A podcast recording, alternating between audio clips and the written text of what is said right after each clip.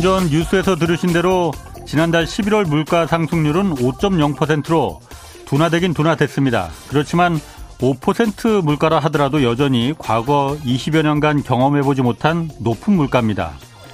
한국은행은 내년 초까지 5%대 고물가가 계속 유지될 것으로 분석하고 있습니다.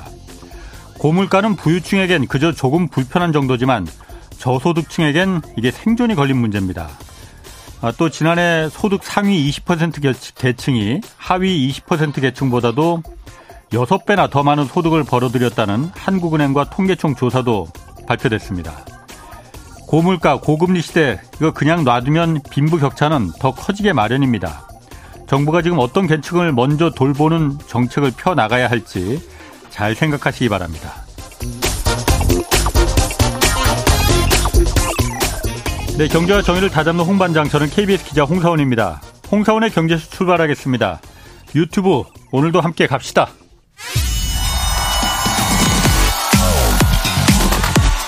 대한민국 경제 오디션 메가 경제스타 K 여러분 경제가 어려워서 힘드시죠? 그래서 준비했습니다. 대한민국 경제 오디션 메가 경제스타 K 힘든 경제 상황을 이겨낸 감동 스토리 우리 가정의 특별한 경제 공부법 슬기로운 투자 아이디어 경제와 관련된 이야기라면 모두 모두 환영합니다. 총 상금 6천만 원을 준비했습니다. 여러분의 많은 참여 기다립니다. 이 프로그램은 당신의 투자의 길을 춤추게 하는 새로운 투자 플랫폼 탱고픽에서 함께합니다. 네, 대한민국 경제 오디션 내가 경제 스타 K 12월 9일까지 사연 받고 있습니다. 이제 딱 일주일 남았습니다. 사연은 홍사원의 경제쇼 홈페이지에 올려주시면 되고요. 자, 오늘 세무 상담 있는 날입니다. 부동산 세법, 세무와 관련해서 궁금한 거 있는 분들은 짧은 문자 50원, 긴 문자 100원이 드는 샵 9730으로 문자 보내주시면은 자세히 세무 상담 해드리겠습니다. 자, 오랜만에 나오셨죠? 세무법인 다솔의 안수남 세무사 나오셨습니다. 안녕하세요. 네, 안녕하세요. 날씨가 많이 추워졌는데 네, 내일부터는. 조금 예. 좀 나아진다네요. 네, 그렇습니다. 아. 예, 예, 예. 자, 지난주부터 이제 종합부동산세, 종부세 고지서 네. 발송됐습니다. 네. 그래서 종부세 관련된 정보들 먼저 좀 살펴보겠습니다. 네. 올해부터 이제 일시적 이주택 특례제도 이거 시행된다고 하잖아요. 예, 예. 먼저 그 일시적 이주택 특례가 어떤 경우 해당되고 어떤 혜택이 있는 거예요? 그러니까 이제 양도소득세하고 취득세 쪽은 이미 있었거든요. 네. 예. 그즉 일시적으로 음. 두 주택 돼 있는 상태인데 예. 그거를 주, 두 주택이라 해서 중과세를 하는 것은 예. 조금 무리가 있다 해서 그걸 봐주는 건데 예. 양도소득세 같은 경우는 1년 지나서 이제 새로운 주택을 취득해서 예. 종전주택을 3년이나 2년 안에 팔면 비과세를 예. 해주는 혜택이고요. 예. 취득세도 마찬가지로 똑같이 거기는 이제 1년 지나서 취득하고 그런 제한은 없습니다. 예. 예, 기존 주택을 갖고 있다가 새로운 주택을 취득해서 네. 종전에는 1년 안에 팔도록 돼 있었는데 이번에 이제 윤석열 정부 들어와서 2년 안에만 팔면 예. 취득세도 이제 중과세 안 하는 걸로 돼 있어서 예. 두 개는 있었는데 여기 네. 종부세는 그게 없었어요. 그러니까 6월 1일 현재 네. 일시적으로 두 주택으로 겹쳐 있는데 6월 3일 날 지나서 종료 주택을 팔아도 예. 그게 이제 두 주택으로 봐서 중과세가 되는 좀 어. 불합리한 점이 있었다는 거죠. 예. 그래서 이제 그것도 일시적으로 1세대 주택이라면 예. 종전주택을 2년 안에만 판다면 한 주택자로 보겠다. 음. 그러면 이제 한 주택자하고 두 주택자하고는 세금 차이가 중과세율 적용되는 것도 있지만 예. 1주택자는 최대 80%까지 세율이 적용되고 저 세액공제가 되거든요. 세부담 차이가 굉장히 많이 나죠. 어. 예, 그런 혜택을 이번에 이제 같이 도입됐고요. 예. 예, 이제 또 종부세에서 이번에 이제 상속주택에 대해서도 특례를 예. 적용해 주도록 확대를 했고 또 지방에 저가 주택들이 있었는데 예. 고향에 뭐 몇천만 원짜리 집이 있으면 다 주택수에 들어갔거든요. 또 그러다 뭐 보니까 다주택으로 들어갔죠. 다주택으로 중과세를 예. 받는 이런 예. 예, 불합리한 점이 있었는데 예. 이런 부분도 좀 제거를 해주고 음. 조금 정비를 해서 예.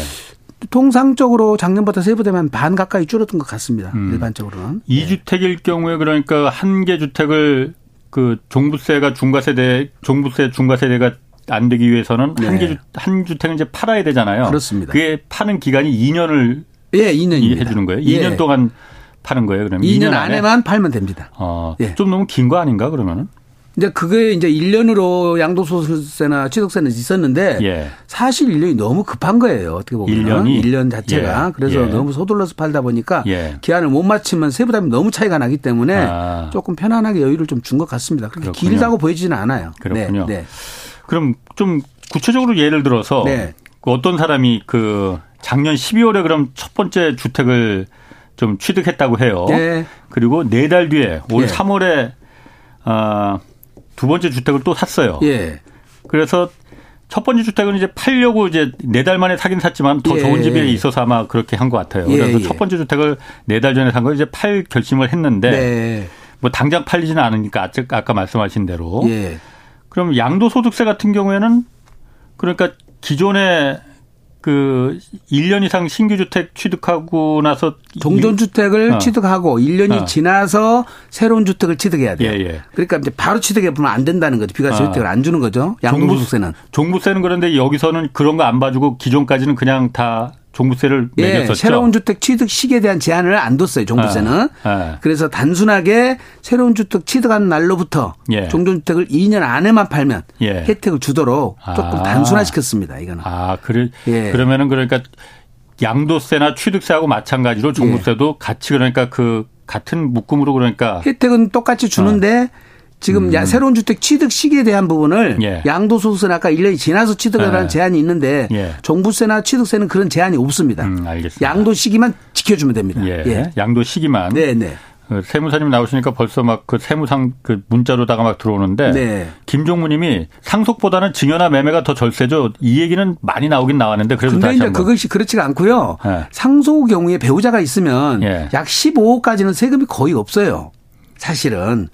그러니까 내 재산이 어, 예, 예. 재산이 배우자가 있는 상태인지 예. 예를 들어서 그다음에 내 재산이 총 얼마인지를 보셔야 돼요. 아, 예. 배우자가 있는 상태에서 10, 10억까지는 세금 아예 없고요. 예. 15억까지 가더라도 이것저것 빼고 나면 예. 세금이 1억 미만이란 말이죠. 음. 그러니까 세부담이 크게 늘지를 않는다는 거지. 예. 많지 않기 때문에 예. 15억까지는 그냥 상속으로 쭉 가셔도 되고 재산 분쟁이 일어날 것 같으면 증여를 하지만 예. 증여는 이제 재산이 많다면은 예. 상속세는 돌아가신 분이 남긴 재산을 기준으로 세금을 매기거든요. 예. 비상속인 기준으로. 예. 대신 증여세는 수중받은 증여받은 사람 기준으로 세율이 적용돼요. 그렇죠. 그래서 예. 여러 사람이 나눠서 받아버리면 증여세는 줄어들 거 아닙니까? 자식이 여러 명 예. 있으면 그럼 예. 이제 10년 안마다 이것을 합산하거든요. 예. 그러니까 10년마다 나누어서 증여를 하거든요. 통상적으로. 예. 그래서 보통 60세 때부터 시작을 하면은 한 두세 번 정도 증여를 이렇게 나눠서 하시면 예. 가장 절세가 되죠. 음. 그러니까 그런 재산 보유한 재산이 어느 정도인지 예. 재산 종류에 따라서 다르지 여기서 단순하게 이렇게 증여가 좋다 상속 좋다 이렇게 말할 수는 없습니다. 음. 그렇군요. 예. 7316님이 네. 형제간의 주택을 무상으로 예를 들어서 이렇게 준다는 경우 주는 네. 경우 그런 네. 경우도 있을 수 있잖아요. 그렇습니다. 어려운 동생 예. 뭐 위해서. 네. 그럼 어떤 세금을 납부하나요? 증여세인지 양도소득세인지 궁금합니다. 지금 무상으로 주면 증여세가 되는 거고요. 네. 그렇겠죠. 그다음에 취득세도 이제 지금 무상으로 주면 취득세가 되는 중과세가 될 수 있거든요. 예. 본인이 집이 두 채 갖고 있다가 예. 하나를 더 하나를 주게 되면은 어. 이주택자 증여자가 이주택자일때 중과세래요. 예. 매매는 사는 사람이 이주택자일 때 중과세라고. 음, 예. 이게 증여하고는 달라요. 예, 예. 그래서 본인이 두 채 갖고 있으면 예. 이거는 증여로 주면 취득세가 중과세 된다는 사실을 알고 예. 취득세와 증여세를 다 계산해 봐야 돼요. 예. 차라리 그렇게 그럴 바는 차라리 현금으로 주고 형 보고 사라고 동생 보고 살아가는 게 나을 수도 있죠. 현금으로 네. 그러면은 그거는 증여세 대 그것도 증여세 대상이 되는 거 아니에요? 현금으로 이제 줘 가지고 사는 거기 때문에 네. 현금에 대해서는 취득세 중과라는 게 없잖아요. 취득세가 없잖아요. 어, 그 현금 없지. 네. 받아 가지고 동생이 형 거를 사는 거죠. 시간을 조금 뒀다가 아. 시차를 두고. 차라리 그러면은 네. 두, 그 형이 그러니까 여유가 있어서 집이 두 채인데 네. 동생한테 집을 한 채 주려면은 네. 집으로 주지 말고 네. 이 집을 하나를 팔아서 네. 그 돈을 차라리 주는 게 주는 선- 게 나을 수도 있고 어. 그게 푸- 세부담을 전체를 보셔야 되고 예. 특히 지금 그 취득세 중, 중과세가 너무 세요 이게요. 예. 너무 세기 때문에 13.4%라는 세율이기 때문에 예. 예, 공시지가 3억 이상짜리 주택을 줄 때는 예. 꼭 세금 비교를 해보고 주셔야 됩니다. 아, 현금으로 줄 때는 그 저기 증여세가 얼마 이상일 때 증여세 1억까지는 10%, 5억까지는 20%거든요. 예. 또 형제간에 또 만약에 그거를 다- 동, 형이 동생이 예. 경제적 여유가 조금이라도 있다면은 예. 그걸 싸게 파는 것도 하나 방법이에요.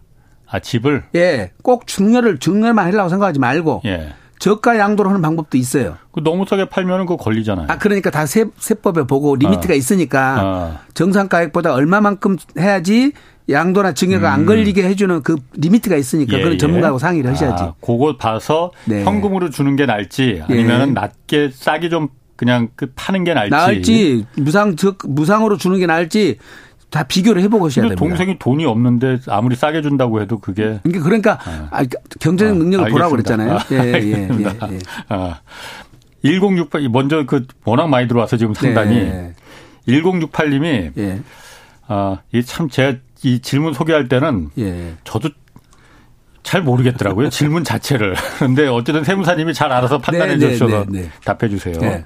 서울의 상가 건물이 재건축으로 분양권을 받아서 아파트가 완공됐다고 해요. 예. 지분이 그 제가 90, 99% 네. 어머니가 1%를 보유 중인데 예. 2년 의무 거주를 해야 매매가 가능한 걸로 알고 있습니다. 예. 그럼 1% 지분인 어머니가 의무 거주를 해도 되는 건가요? 예. 하고 물어보셨네. 아, 요거는 지금 의무 거주라는 말이 성립이 안 되고요. 어. 예. 비과세를 받으려면 예. 2년 이상 거주를 해야 된다는 뜻으로 이해가 되거든요. 그렇지. 아마 지금 2년 이상 해야만 예, 비과세를 예, 예. 하는 거잖아요. 근데 본인은 예. 본인 거 비과세를 받으려면 본인이 거주를 해야 되는 거고요. 예. 어머니는 어머니가 비과세 받으려면 어머니가 거주를 하셔야 돼요. 아. 두 분이 동일 세대라면 예. 한꺼번에 거주를 해도 상관없는데 예. 어머니가 거주를 하고 본인이 거주를 안 하는데 세대가 달라요. 예. 그러면 본인 거는 비과세를 비과세 못. 받습니다. 예. 그 중요한 거는 90% 99%인 본인 거가 중요 하잖아요. 예, 예. 어머니는 거주 안 하시더라도 1%는 세금 벌 것이 없으니까. 예, 예. 그래 본인은 반드시 거주를 하셔야 됩니다. 아. 네, 네. 그러니까 지분율이 높은 사람이 거주를 해야만이 그게 실질적으로 그렇습니다. 그 비과세 예, 예. 효과가 만일에 있겠군요. 부부간에 있다든지 예. 부모 자식간이 자식이 이제 예를 들어서 뭐 세대 분리가 안 됐다면 예. 가족 중에 한 사람만 거주를 해도 상관없거든요. 예. 근데 어머니하고 나는 이미 세대 분리가 돼버렸기 때문에 예. 다른 세대로 각각 본다는 거죠. 음. 예. 그 며칠 전에 그 기재부에서 네. 종부세 대상자 뭐한 30% 가량이 그 소득이 네. 최저임금에도 못 미친다. 예. 그러니까 이거 그 1주택자 같은 경우에 종부세 그 대상 주택을 예. 지금 과표 기준으로 시- 어 9억에서 11억으로 예. 좀 올려야 된다라고 예, 예. 한거 있었잖아요. 네, 네. 사실 뭐 종, 종부세 대상 주택이면은 싼 네. 주택은 아니에요. 비싼 주택이죠. 그렇습니다. 그런데 예. 이제 소득이 최저임금에도 못 미친다니까는 네. 어이 그런 불쌍한 사람들이 그야말로 그런 종부세를 내면 되나? 네. 라는 그 여론들을 아마 기재부에서 그걸 이제 아마 목, 예. 그 목적으로 한 것 같은데 네, 네. 사실 그런 경우는 거의 대부분이 뭐 네. 은퇴한 고령자들일 맞습니다. 거 아니에요. 고령자들입니다. 아, 예. 납부를 위해 주는 제도 있죠. 그러니까 네. 이분들 위해 이런 예. 경우를 위해서 예, 어떤 예. 경우에 납부 유예가 그러니까 있나요? 60세 이상 고령자들 대상으로 예. 1주택자에 한해서 5년 이상 보유를 했을 때 예. 그다음에 이제 소득금의 기준이 직전 연도에 예. 그럼 근로소득이 7천만 원 이상이거나 예. 이하거나 이제 종합소득금액이 6천만 원 이하인 사람들 대상으로 예. 그런 납부 유예 혜택을 주고 있습니다 지금. 아. 네. 그러니까 소득 금액이 7천만 원 이하. 네, 네. 그리고 60세 이상이고 예. 5년 이상 보유했을 때. 네, 네. 음, 예. 그렇구나. 예. 부동산이 네. 예를 들어서 배우자와 공동 명의로 요즘 하는 사람들 많잖아요. 예. 이게 유리하다고 그래서. 예. 그럼 이게 양도세, 뭐 종부세, 취득세 예. 이게 부부 공동 명의로 하면 무조건 다 유리한 거예요. 다 유리하지는 않습니다. 양도소득세는 세율이 나, 나눠지니까 음. 일부 유리한 경우도 있는데 종부세 같은 경우도 이제 유리한다고 보이는데 예. 중요한 거는 1주택일 때는 상관이 없어요. 근데 예. 2주택인 갖고 있는 사람이 공동으로 두 채를 각각 공동으로 해놓으면 예. 각각 2주택자가 돼버려요. 그러니까 예. 1주택자는 상관이 없지만 예. 두 주택인데 각각 공동 명의로 해서 예. 각각 두 주택으로 만든 것은 가장 세금이 많이 나오게 만들잖아요. 어, 그러니까 예. 그때는 남편 한 채, 예. 아내 한 차, 요렇게 보유하고 있는 것이 훨씬 유리하고 예. 그다음에 재산세 같은 경우는 혜택이 없어요. 물건세이기 때문에 아, 예. 물건에 대해서 물건에 대해 과세하니까. 개인별이 아니고. 예, 예. 그래서 대부분은 유리하지만 종부세가 2주택자로 해당이 될 때는 공동 예. 소유를 하지 마라. 예. 이렇게 돼 있습니다. 아. 예. 그리고 또 부부 공동명의에다가 그 이 그 부부 공동명의가 무조건 유리하지 않은 경우인 네. 경우에 네. 건강보험료나 이런 것도 그러니까 맞습니다. 지금 지금. 이제 주택뿐만 아니라 사- 소득이 발생가지고 예. 사업자 등록이 되거나 소득이 발생하려 보면 예. 지금 저기 부- 부양가족에서 탈락 탈락이 돼 버려요. 아. 그래서 본인이 건강보험료 또 물어야 됩니다. 그것도 이제 감안하셔야 돼요. 그런데 그 맞벌이 부부 같은 경우에는 상관없겠네요. 없죠. 그러면 어차피 직장에서 같이 예. 가세가 되고 있으니까 예. 건강보험료 부담은 추가로 되는 건 아니죠. 그럼 맞벌이 맞벌이 부부 같은 경우에는 부부 공동 명의로 하는 게 무조건 유리하겠군요. 그러면 그렇다고 볼 수가 있겠죠. 아. 예, 다른 추가 부담은 없으니까. 예. 예, 예. 그러니까 외벌이 부부 외벌이 그인 경우에는 건강보험료가 오히려 더 많이 나올 수도 있으니까 건강보험료 부담도 예. 좀 무시할 금액이 아니거든요. 그렇죠. 그것도. 예. 음. 공하나 공육님이 자식한테 2억 정도 빌려줄 때 차용증을 어떻게 써야 되나요? 이런 것도 아세요 혹시? 차용증은 이제 예. 그렇잖아요. 거기에 예. 저기 대출금 차용 금액이 얼마란 것하고 예. 이자율하고 예. 변제 일자하고 예. 그다음에 누가 빌렸고 누구한테 빌렸고 이 내용만 들어가면 되거든요. 예. 대신 이자는 음. 우리가 4.6%가 적정 이자율인데 예. 1년에 1천만 원까지는 안 받아도 증여세를 안 매겨요. 예. 근데 2억이라고 하면은 4.6% 하면은 920만 원 정도 연간 되잖아요. 예. 그러니까 2억까지 빌려줄 때는 자식한테 이자를 안 받아도 괜찮다는 겁니다. 대신 예, 예, 천만 원 어. 미만이니까. 음, 음. 대신 뭐 확실하게 놓으려면 그냥 한 예. 2%라도 받는 걸로 해서 예. 어, 월 40만 원어치라도 받아서 예. 따박따박 받고 원금만 원금은 나중에 변제받으면 되니까 예. 이자라도 그때그때 받는 것이 더 정확할 수도 있고요. 예. 채무 증서를 작성하시면 이거 공증 세우지 마 쓰지 마시고 예. 공증 사무실에 가면 확정 일자를 받는 게 있어요. 즉, 어. 이 채무 증서가 언제 작성됐다는 거를 예, 예. 확정 일자를 받아두면 예. 이건 소급 작성된 건 아니거든요. 예, 그거는 음. 공적으로 증명, 증명을 해주는 거니까 예. 당사자 간에 작성을 해서 꼭 공중사무실 가서 확정일자를 하나 받아두신 것이 제일 정확합니다. 확정일자는 그건 왜 받, 받으면 나중에 뭐에 써먹을 때가 있어서. 아니, 그러니까 지금 이제 나중에 세무조사를 예. 하는데 예. 지금 그때. 아, 세무조사 받을 때. 무상으로 줘놓고 아. 이자도 안 받고 줬다가 예, 세무조사 예. 나오니까 이제 갑자기 세무조사 작성한 거 아니냐. 아하. 이렇게 나올 수가 있잖아요. 그렇죠. 그래서 돈 빌려주고 입금 시켜놓고 예. 그때 바로 채무증서 작성해서 확정일자 받아놨다는 얘기는 그때 돈 빌려주면서 작성된 된 거니까 예. 소급해서 작성한 건 아니잖아요. 예, 예. 예 그러고는 이제 과세관청에서도 부인하기는 곤란하죠. 어. 예. 그 다시 한번 그거 한번 좀 그러니까 제가 아까 잠깐 못 들었는데 네. 자식이나 뭐 이렇게 그 예를 들어서 아버지가 아들이나 딸한테 네. 자뭐 이거 너 한번 좀 그 자산 한번 굴려봐 하고서는 네. 얼마 주는 거 있잖아요. 네, 네. 이게 어느 정도 금액까지 이게 그 증여세 대상이 안 되는 건지. 금액까지 제한은 없는데 네. 제일 중요한 거는 이제 빌려준 금액이 예. 빌려준 금액에 대해서 적정 이자율 세법상 적정 이자율은 4.6%입니다. 어, 예. 4.6%를 주고 빌려서 쓰면은 아무 문제가 없어요. 예. 부모 자식 간에 대신 아버지가 이자 받은 사람은 그거는 소득세를 내야 돼요. 예. 이자 소득에 어. 대한 소득세를 내야 되고요. 예. 이제 본인들은 지급이자를 털 수는 있는 거고요. 예. 대신 그것에 대한 약정서가 명확히 돼 있어야 되고, 어, 어. 그다음에 그 돈을 쓴 출처가 정확히 나와야 되고요. 어. 예. 그다음에 이자 지급 내역이 나타나야 되는데 아까처럼 말씀하신 것처럼 4.6% 약정 이자가 1년에 1천만 원 미만까지는 덜 받아도 증여로 보지 않는다.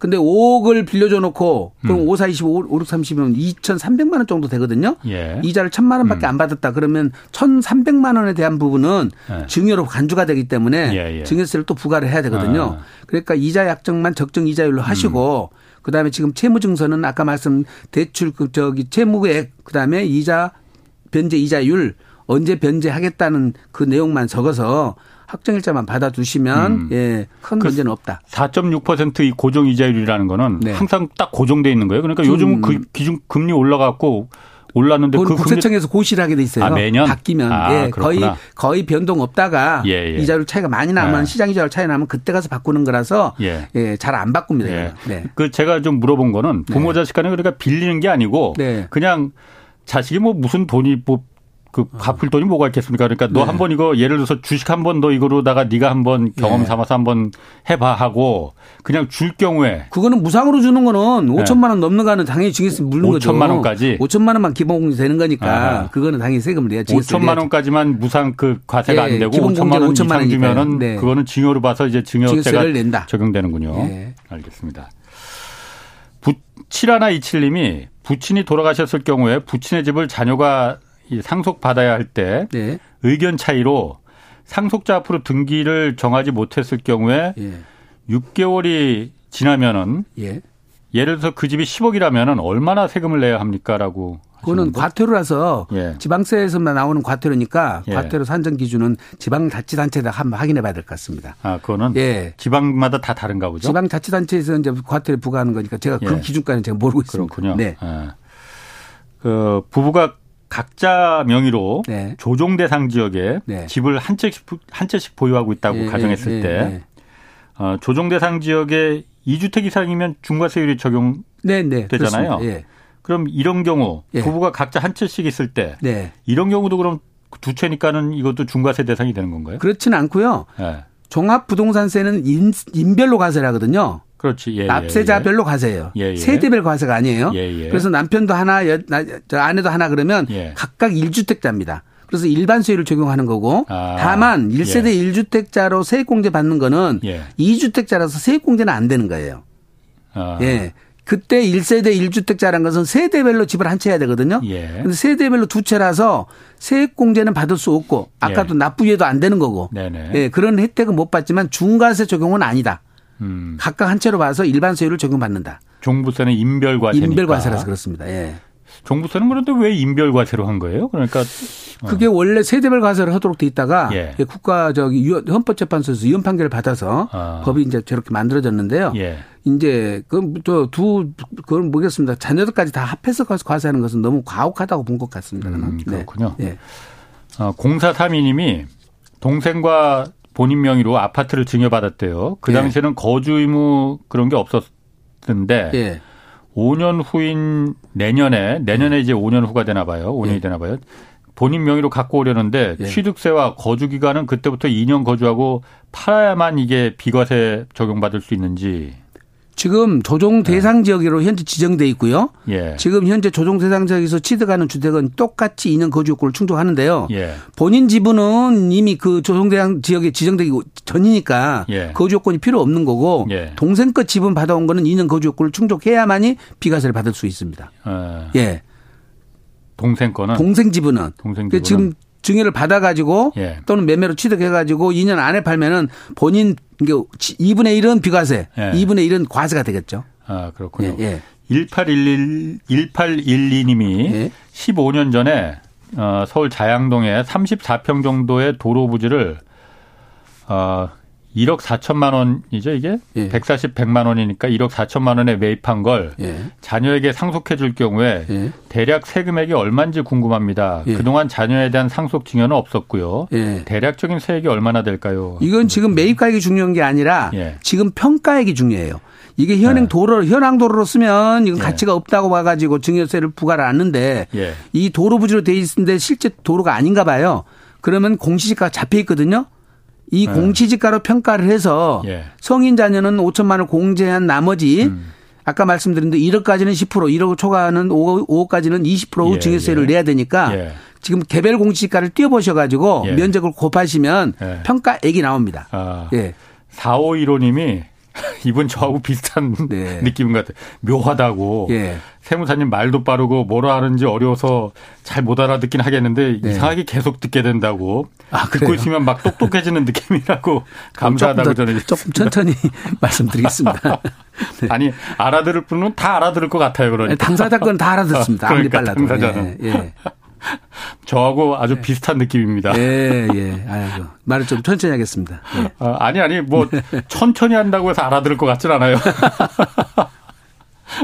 5753님이, 어, 그러니까 제가 뭐, 물려받은 집이 뭐 여러 채 있으면 알아들을 것 같은데, 네. 어, 그렇지 않은 경우에는 뭐 알아들을 네, 것 같지는 않습니다. 고민해본 사람들 다 알아듣습니다. 예. 아유, 그냥, 어, 농담으로 한 말입니다, 예. 제가. 5754님이, 아, 부모님한테 증여세가 없는 한도가 5천만 원으로 알고 있어요. 아까 말한 대로 예, 예, 그겁니다. 예. 증세법이 자녀에게 한도 1억으로 변경된다는 국회 통과 과정이 있다는데 맞는지 예. 현금 증여 한도가 5천만 원에서 1억으로 변경되나요? 예. 이런 뉴스가 있나 보죠? 아직 세제 개편안에 음. 그 말은 있었는데 예. 올해 개정안에는 올라가 있지는 않고요. 아마 상속세하고 증여세 전체 개편안이 내년에 나올 것 같고 양도소득세도 개편안이 내년에 나온다고 그래요.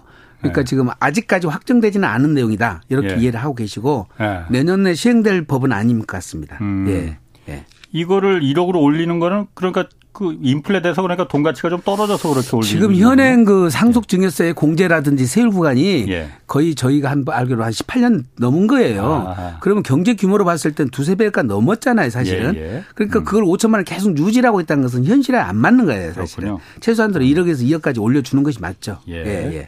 예. 자, 지금 오늘 부동산 세법 그 상담하는 날입니다. 세무 관련해서 궁금한 거 있는 분들 짧은 문자 50원, 긴 문자 100원이 드는 샵 9730으로 보내주시면 됩니다.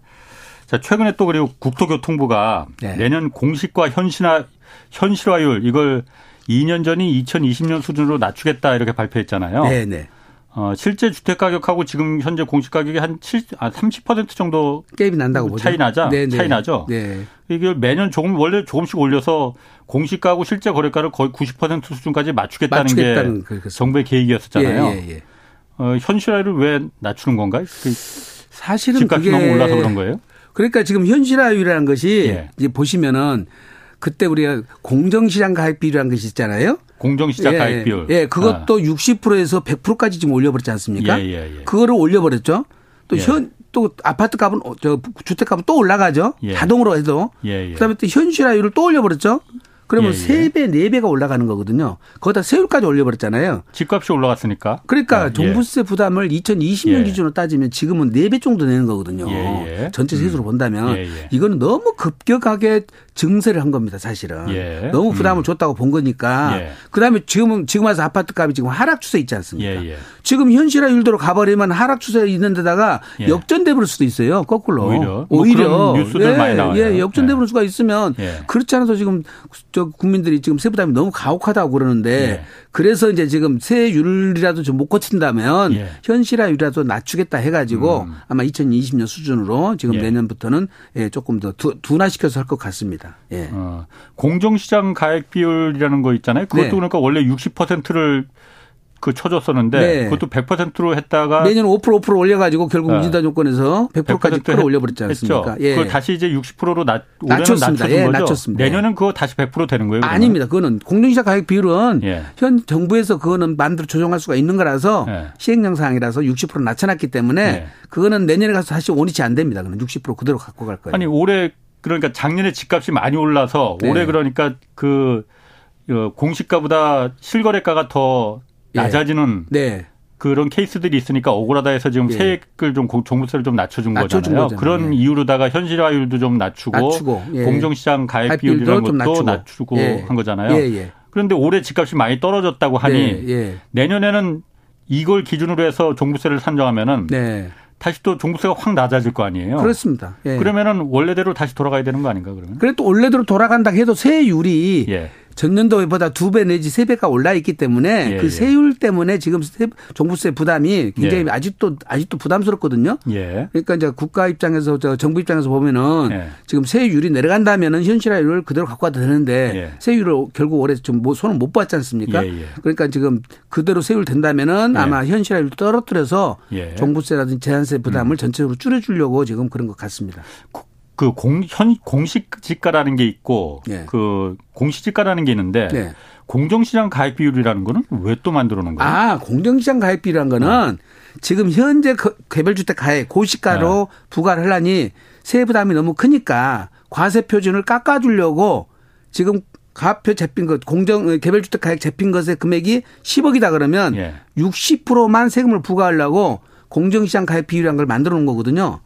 그러니까 어. 10억의 개별주택 고시가가 있다 하더라도 예. 그 중에 60%만 세금으로 부과를 하려고 만들어 놓은 거예요.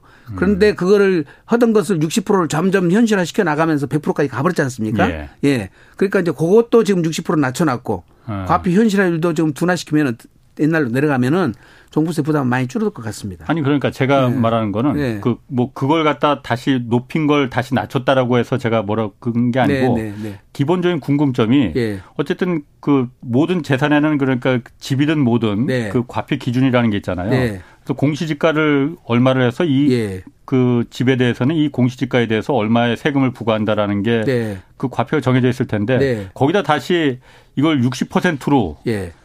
또 추가로다가 할인을 해준다는 거잖아요 세금을. 예, 예. 그러니까 왜 해준? 그러니까 이제 세금을 부과하는 기준이 예. 가격이 있고요. 예. 그다음에 반영률이란 게 있고, 예. 예. 그다음에 이제 지금 합산해 가지고 과표란 게 나와요. 예. 그러면 우리가 음. 이제 지금 말하는 공식 예. 가격이란 게 있는데 예. 이 공식 가격이 그대로 잡자니 세부담이 너무 크다는 거예요. 이걸 과표로 그냥 가져가기는. 아. 그래서 일시에 세부담이 늘어나는 경우에 예. 옛날에 취득세도 똑같이 그랬어요. 시가 표준으로 취득세를 부과하다가 아. 그다음에 거래 금액으로 부과할 때 예. 지금 세 배 뛰어버리거든요. 예. 시가 표준액보다도 거래 금액이 예. 과표 산정이 늘어나니까 예. 거래 금액의 30%만 과표를 아. 잡았어요. 아. 그 과표를 낮추기 위한 그 고유책이 음. 공정시장 가액 비율이라는 것을 만들어낸 겁니다. 그래요? 예. 그러면 이 부동산 말고 예. 다른 세금에도 이런 공정시장 가액 비율이라는 게 있어요? 제가 몰라서 그냥 물어보는. 종합부동산세하고 재산세하고 두 가지가 있습니다. 아. 옛날에는 취득세 있었어요. 예, 예. 취득세는 공정시장 가입비라는 표현을 안 썼고 할인율이라고 그랬어요. 할인율. 아. 그 말이 더 맞죠. 예. 할인율. 음. 그러니까 통상적으로 과세 표준 예. 산정하는 것이 예. 종전것보다 급격히 올라가면 예. 세율은 그대로 고정돼 있는데 예. 급격히 올라면 세부담이 많이 늘어나 버리잖아요. 예. 그럼 종전것보다 유사하게 가기 위해서 예. 할인율을 만들어내는 방법이에요. 그러면서 누구 우리 우리 말로는 그렇습니다. 가랑비에 옷 젖는다고 예. 조금 조금 현실화 시켜 나가는 거예요. 예. 예. 그렇게 해서 100%까지 현실화 시켜서 나중에 이제 가는데 이것도 마찬가지로 일시에 음. 세부 담이 늘어나니까 할인율을 적용해 준 적. 그러니까 그 할인율이 제가 예. 물어본 거는 네. 이 부동산에 관련된 세금 말고 다른 뭐 예를 들어 다른 세금에도 이런 그, 그 할인 제, 도가 별로 없습니다, 사실은. 아, 부동산에만 좀 독특하게 부동산에서 관련된 아, 내용만 있습니다. 그렇군요. 예. 0072님이 준공공 임대주택을 보유한 임대사업자라고 해요. 네. 두채 중에서 먼저 매입한 주택을 한 채를 임대사업을 폐지하고 직접 여기 거주하게 되면은 네. 거주자 주택 혜택을 받을 수 있는지요? 네. 물어보셨네요. 예, 혜택 받을 수 있습니다. 두채 아. 중에서 한 예. 채를 폐지하고 본인이 들어가면 되는데 예. 지금 준공공이라고 하니까 요즘에는 장기 일반 임대주택이라고 표현하거든요. 예. 요게 지금 이제 아파트 경우 같으면은 예. 이제 좀 보유 기간 저, 저 임대 기간이 2분의 1. 이게 예. 8년짜리에 2분의 1이니까 4년이 경과됐으면 예, 다른 불이익이 없는데 예. 그 이하면 불이익이 있으니까 예. 기본 조건을 한번 불이익을 검토하시고 하셔야 됩니다. 예. 무조건 폐지하지 마시고요. 네. 그렇군요. 네. 838 하나님이 저는 70세로 수입이 없고 남편이 주택 한 채, 저는 1억 미만의 아파트 한 채, 어, 3억 미만 아파트 한 채를 보유하고 있는데 그러니까 그 부부가 전부 세 채를 아마 갖고 계신 거라는 얘기겠죠. 예. 그래서 3억 미만 아파트 보유기간이 8년째 된다고 해요. 예. 이 3억 미만 아파트를 조카한테 매매하고자 합니다. 예. 혹시 세금 발생분은 어떤 것에 적용되나요? 세금 발생은 어떤 것에 적용되나요? 이게 무슨 말인지 모르겠네. 어쨌거나 사, 집이 세 채잖아요. 예, 예. 근데 지금 지금 현재는 다, 다주택자에 대한 중과세 제도는 없고 예. 일반세율을 적어받으니까 예. 지금 파는 금액과 사는 금액의 차이가 양도 차이거든요. 예. 그다음에 보유기한에 따른 장기 보유 특별공제를 1년에 2%씩 해 주니까 예. 그 공제하고 이제 세율 적용을 해서 세금 계산을 하게 되는데 지금 이, 이 사례의 경우는 세부담은 그렇게 크지는 않을 것 같아요. 아마 2천만 원 내외 같은데 예. 세액 계산은 전문가한테 한번 받아보시고 예. 예. 실행을 하시면 좋을 것 같습니다. 예. 예. 그 아까 그 공시가 현실화율이 네. 조정한다고 했잖아요. 네. 그럼 2년 전 수준으로 조정한다고 했는데 네. 그럼 내년 공시가는 올해하고 비교해서 어느 정도나 좀 낮아지는 거예요, 그러면은? 글쎄 이제 저희들이 이제 정확히는 잘 모르겠는데 아마 아파트 같은 경우는 지금 발표된 것 보면은 현실화율이 지금 약 71.5%라고 그래요. 예. 근데 내년에 가면 69%로 약 2.5% 정도 낮아진다고 하니까 아. 파트만 해서 본다면은 예. 근데 단독 주택도 음. 58.1%가 지금 현실화인데 단독 주택은 예. 53.6%까지 낮춘다고 그러거든요. 예. 그래서 이제 지금 많이 상당히 반영이 많이 될 것 같습니다. 그래도 아. 이 정도면. 예. 1주택자 그, 그 재산세 같은 경우에도 내년에 그 2020년 수준으로 그 2년 전 수준으로 낮출 계획이라고 재산세가 지금 현재 어. 공정가액 비율이 60%인데 예. 그걸 45%로 지금 예. 낮춰놨습니다. 그거는. 예. 아. 공정가액비는 낮춰놨고 재산세 공정 그 할인율 그 공정 시작가액비를 예, 예, 예. 이건 60%였는데 예. 이거는 45% 이미 낮춰놨습니다. 낮춰놨습니다. 예. 아. 종부세는 100%에서 60% 낮추고 재산세는 60%에서 45%로 낮춰놨습니다. 주택에 아. 대해서는. 예. 그러니까 종부세는 공정시작 가액 비율이 100%였던 걸 100%로 올렸던 걸 다시 60%로 낮췄고 하향했고 예. 재산세도 그러면 60%로 올라갔던 거였어요. 그러면? 아닙니다. 그는 60%로 있던 아, 거예요. 그대로. 아, 원래 그대로 예, 있던 예, 걸 있던 거를 45%더 많이 좀 예, 낮춰줬습니다. 예. 아. 5128님이 아파트에 25년 살다가 재건축했다고 해요. 예. 그래서 2022년 7월에 입주했습니다. 현재는 전세를 주고 딸 명의로 된 주택에 주소를 두고 살고 있는데 이 재건축한 아파트 팔면은 양도세가 얼마나 나오는지 알고 싶다고 했네요. 우선 기본적으로 1세대 1주택이라고 말씀하셨으니까 예. 지금 25년 된 거면은 종전주택 보유기간하고 공사기간하고 새로 지은 보유기간 다 통산해 줘요.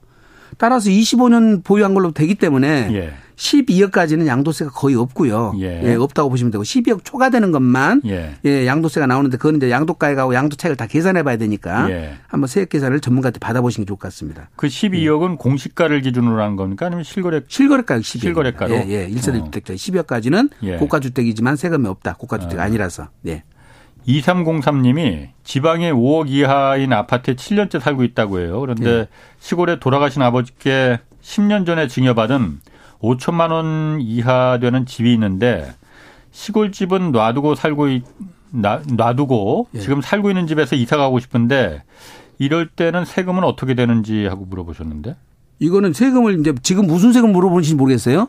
종합부동산세는 아까처럼 예. 지방 저가 주택은 이건 주택수에서 빠지니까 그렇죠. 본인 예. 1세대 1주택자고 더군다나 아까 5억 이하는 종부세는 걱정 안 해도 되는데 예. 아마 양도소득세를 묻혀보 여쭤보는 것 같아요.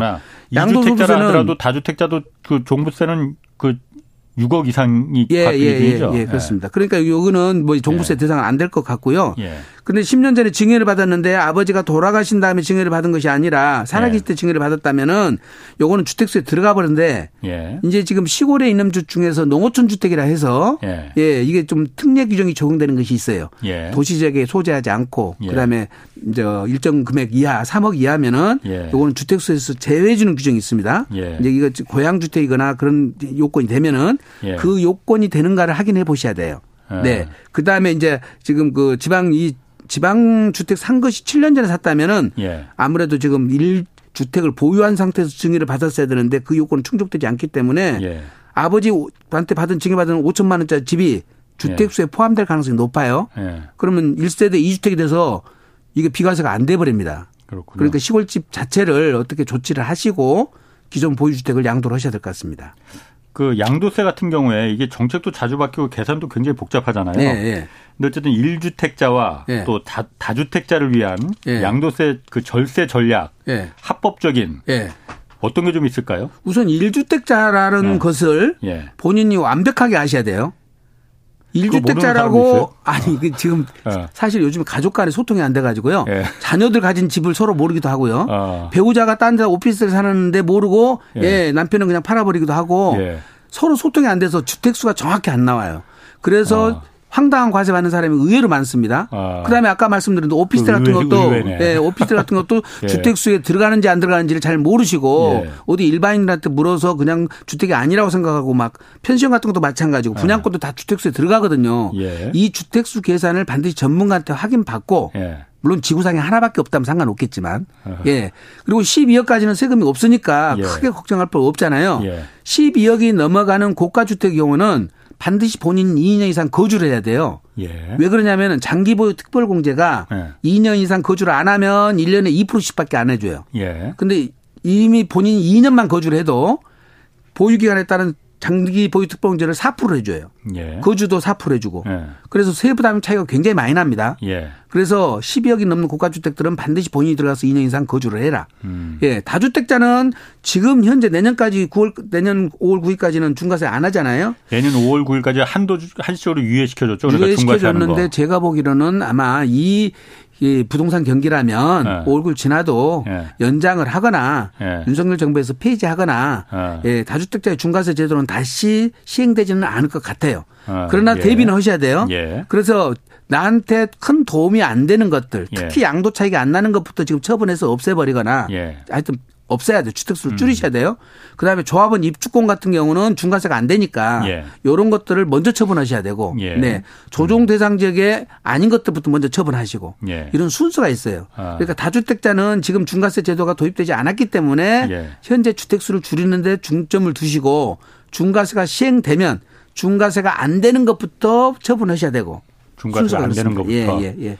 어쨌든 내년 5월 9일까지 원래 집값 한참 올라갈 때 그때 이제 다주택자들 집 팔라고 네. 그래야만 집값 떨어지니 네. 집값 팔라고 해서 다주택자 중과세 매길 게 예, 예. 다만 그 급하게 팔 수 없으니 예. 1년간 한시적으로 그 유예를 하겠다 했다가 예. 다시 1년 한 번 더 유예를 시켜준 거잖아요. 아닙니다. 아닌가? 2020년도에 한 번 6개월 동안 짧게 해준 예, 것이 예. 있었고 민주당 정권에서 예, 예. 지금 윤석열 정부 들어와서 예.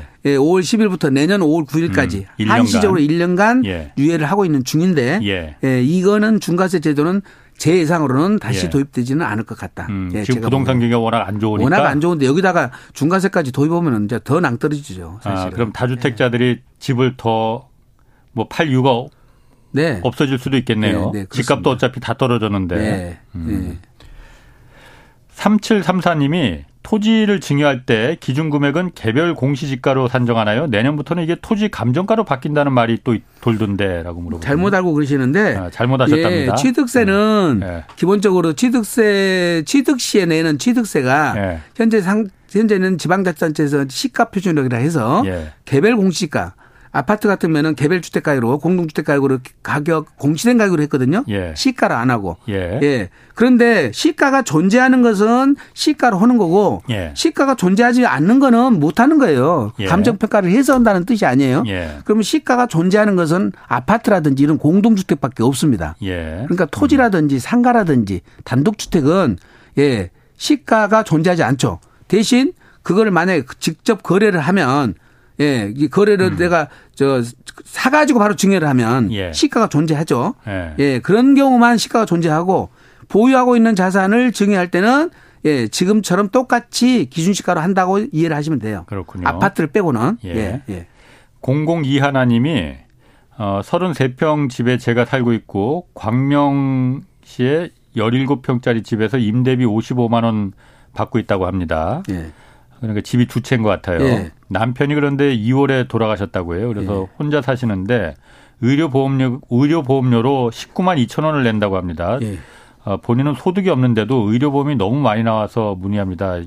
이, 그 아마 임대비 그 임대 소득이 있기 때문에 이렇게 의료 보험료가 나오는 거예요. 그 그런 거 봐도 네. 주택 저 부동산이 보유가 예. 너무 과다해서 많은 걸로 해서 나오는 것 같은데요. 예. 지금 광명시에서 남편이 돌아가신 이거를 예. 상속 등기를 지금 안 하셨나 본데요. 대표 상속인으로 돼서 그럴 것 같았거든요. 예. 이거를 상속을 누가 받을 것인지를 음. 한번 고민을 예. 해보셔야 될 것 같아요. 그러니까 자녀한테 받 넘길지. 본인이 상속 받으면 상속 특례를 못 받거든요. 예. 이거는 2주택자라서. 예. 그래서 이거를 어 2주택 상태에서 받은 것이 아니고 33평은 본인이 살고 본인이 예. 소유하고 예. 임대는 남편이 소유하다가 사망을 하셨다면 예. 이거를 본인이 상속 안 받고 자녀가 받는 방법을 예. 생각해 고려해 보셔야 돼요. 아. 예. 자녀들은 동일 세대가 아니기 때문에 예. 내 집을 갖고 있어서 상속받더라도 그건 이주택으로 비과세를 배제당하지는 않거든요. 음, 예. 그렇군요. 4432님이 장모님 집에 장모님하고 같이 살고 있다고 해요. 네. 근데 본인은 분양받은 집이 있대요. 네. 그래서 주소를 장모님 집으로 옮기면은 1가구 2주택으로 되는 건가요? 예, 조심하셔야 돼요. 이게 어. 이제 본인의 주소만 옮기는 건데? 아니 그러니까 예. 지금 어쨌든 제일 중요한 거는 예. 함께 사냐 안 사냐가 중요해요. 주민등록이 예. 어떻게 돼 있냐가 중요한 게 아니라 예. 생계를 같이 하냐 안 하냐가 중요한데 어. 남자 입장에서 본인 부모뿐만 아니라 예. 장인 장모도 직계 존속이 아니지만 배우자 존속이라서 예. 동일 세대로 보도록 돼 있어요. 아. 그래서 처갓집도 한 채, 나도 한 채 있으면 예. 나는 이주택자가 되는 거예요. 예. 어. 함께 산다면 예, 예 주민등록만 단순히 옮겨놓고 예. 실제로는 따로따로 산다면은 예. 그 따로따로 산 사실을 입증하면 되지만 아. 주민등록 상관없이 실제 산다면은 예. 예 본인 집하고 처갓집하고 이주택자가 될 수 있어서 물론 동거부가 합가해서 10년 안에 파는 것은 상관이 없습니다만은 예. 예 그런 요건들을 또 깜빡 놓쳐버리면 비과세를 못 받을 수가 있어요. 어, 네. 이런 경우는 그런데 종종 있을 수도 있을 것 같은데 많습니다. 그런 경우 그런 경우는 2주택으로 다 예, 그 적용이 예, 돼서 중과세를 종부세 중과세나 뭐 이런 것도 받을 거 아니에요? 그러니까 그렇습니다. 똑같아요. 그건 좀 예. 억울할 수도 있을 것 같은데. 억울할 수도 있죠. 한편 어. 억울할 수도 있죠. 예. 4433님이 어 3년 아니 그러면은 그 저기 그런 억울한 경우를 피하기 위해서는 어떻게 해야 되는 거예요? 그럼 주소를 그러면은 그거는 저희들이 방송에서 부적절합니다. 아, 그래요? 예, 있는 가지고 사실관계만 갖고 어. 답변을 해드려야죠. 부적절하다니까 더 알고 싶어지네, 막. 어떻게 보면 편법일 수가 있어서요. 예. 네. 4433님이 3년 전에 10억 3,500만 원의 상가 주택 구입해서 18억에 매도하면은 양도세가 어느 정도 나옵니까 하고 물어보셨네요. 지금 저기 보유기한도 따져야 되고 예. 좀 복잡한데 단순하게 지금 약 8억 정도 남았다면은 예. 세율 구간이 40% 구간이거든요. 예. 4, 8, 30이니까 약 3억 정도. 지방소득세까지 3억이 넘어갈 것 같습니다. 예. 정확한 것은 한번 계산해 보시고 예. 또 이런 거는 양도하시기 전에 세무사님하고 상의를 하셔서 예. 절세 방안을 좀 짜시는 것도 필요해요. 그렇군요. 네, 네. 1114님이 주택 임대 사업자라고 해요. 네. 그런데 임대 물건 부동산 부기 등기 이거 예. 올해 안까지 진행 안 할 시에 앞으로 양도할 때는 양도세가 중과가 됩니까? 하고 물어보셨는데. 지금 부기는 예. 요건은 아니거든요. 그거는 예. 과태료 대상이 될 것이고 예. 중과세 적용 대상은 세법상으로 예. 예 지금 현재 예, 그 임대 기간하고 그다음에 예. 가액 기준 요것만 충족하면 되도록 되어 있습니다. 예. 부기 여부는 상관없고요. 부기 여부는 예, 상관없고. 예, 대신 아까 말씀드린 또 다주택 중과세는 내년도도 예, 그대로 계속 갈 수도 있으니까 예. 중과세 초점 맞추지 마시고 예. 종부세하고 종부세하고 똑같은 요건이 다 똑같거든요. 이게 예. 거주주택 비과세 요건도 다 똑같아요. 예. 그 요건까지 받으시려면 음. 예, 주임사 요건이 맞는지부터 검토를 한번 받으셔야 됩니다. 예. 예. 0664님이 부모님한테 정당에 차용증 쓰고 네. 2억 빌렸다고 해요. 네. 근데 부모님이 돌아가셨대요. 네. 그러면 이게 자동으로 상속, 상속으로 넘어가는 상속 거예요? 상속 재산으로 들어가는 거죠. 상속으로 넘어가는 거예요? 그거는 이제 빌린 것이니까 예. 상속인 입장에서는 저기 채권이잖아요. 예. 그 받아서 그럼 상속 재산에 포함시켜야 되기 때문에 예, 예 그거는 상속 재산에 들어갑니다. 아. 호러머님 모시고 산 지 20년 넘는데 예. 그 아파트 시세가 1억 한 7천만 원 정도 된다고 해요. 예. 그 증여세가 얼마일지 물어보셨는데 예. 그러니까 아마 어머니 홀어머님이 증여를 한다고 할 경우에 예. 어 1억 7천만 원 정도 되는 집에 20년 넘게 모시고 살았는데 증여세가 얼마나 증여세는 예. 특별히 혜택이 없어요. 그냥 예. 5천만 원 공제해 주고 예, 나머지 1억까지는 10% 나머지는 20%니까 아. 이거는 그냥 한 채만 갖고 계시면 하고도 상관없이 없어요. 상속은 이제 상속 받을 때는 해주는데 예. 예. 증여는 혜택이 없습니다. 그렇군요. 그러니까 차라리 상속 받는 게 낫겠습니다. 아, 그냥 예. 상속으로 받는 게. 예, 예, 예. 1970님이 어, 본인 명의로 19평 오피스텔이 1주택으로 신축 중이고 처가 분양받은 25평짜리 주택이 있는데 처 단독 명의로 하는 게 더 유리합니까? 하고 물어보셨는데. 제가 생각할 때는 오피스텔은 예. 신축 중인데 이거는 제가 볼 때는 그냥 뭐, 뭘로 쓸지 모르잖아요. 예. 예. 그럼 단독 명의로 갖고 25평짜리는 제가 볼 때는 단독 명의로 하는 것보다는 공동 명의로 하시는 게 더 나을 것 같습니다. 이거는. 오피스텔이 어떤 명의로 쓸 때 예를 들어서 이걸 그 주거용으로 쓰느냐 사무용으로 쓰느냐 이거에 따라 달라진다. 달라질 거예요? 수도 있는데 예. 지금 나중에 종부세가 공동주택으로 했을 때는 공동소유로 했을 때는 불리해질 수는 있다고 그랬잖아요. 예, 예. 근데 오피스텔 자체를 예. 그냥 이거를 주거용으로만 세금 안 내고 예. 업무용으로만 내고 있으면 예.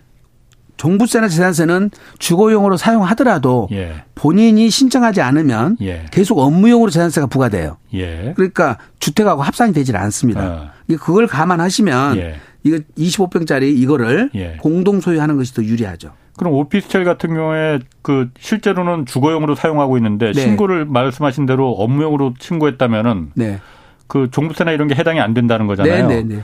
재산세나 종부세는 그 나중에 걸리지 않아요, 그거? 네? 나중에 걸리지 않아요? 아니, 그러면? 제가 아까 말씀드렸잖아요.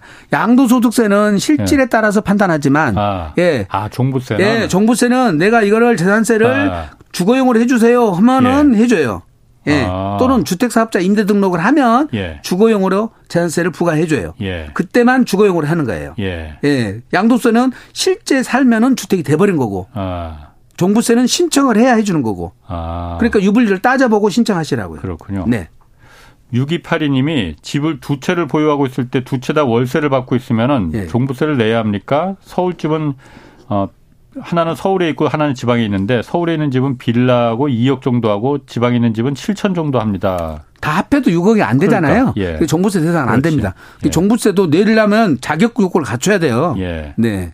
아니 그러니까 이분은 두 채를 다 그 임대를 주고 있다고 그런 거 네. 보니까 한 채를 또 갖고 있는 것 같은데? 두 채만 가, 갖고 계시고 만약에 예. 전부 합해봐야 6억이 안 되면 예. 종부세는 걱정 안 하셔도 되고 예. 오히려 이분 종합소득세를 지금 얘기한지도 몰라요. 예. 월세를 두 개 주고 있으니까 예. 1세대 1주택 1주택자는 예. 이제 종합소득세를 안 물고요. 예. 아, 예. 아, 예. 조금 더 하셔도 될 것 같습니다. 아니 이게 이거 월세는 종합소득세는 대상이 돼요. 그렇군요. 네. 알겠습니다. 네. 아, 오늘 복잡한 세무 얘기 자세하게 아주 설명 들었습니다. 네. 안수남 세무사 함께 했습니다. 고맙습니다. 네, 감사합니다. 내일 오전 11시로는 유튜브 경제쇼 플러스 업로드 됩니다. 이번 주에 김영익 교수와 함께 어, 금리가 경제에 어떤 영향을 미치는지 자세히 살펴보겠습니다. 지금까지 경제와 정의를 다잡는 홍반장 홍사훈의 경제쇼였습니다.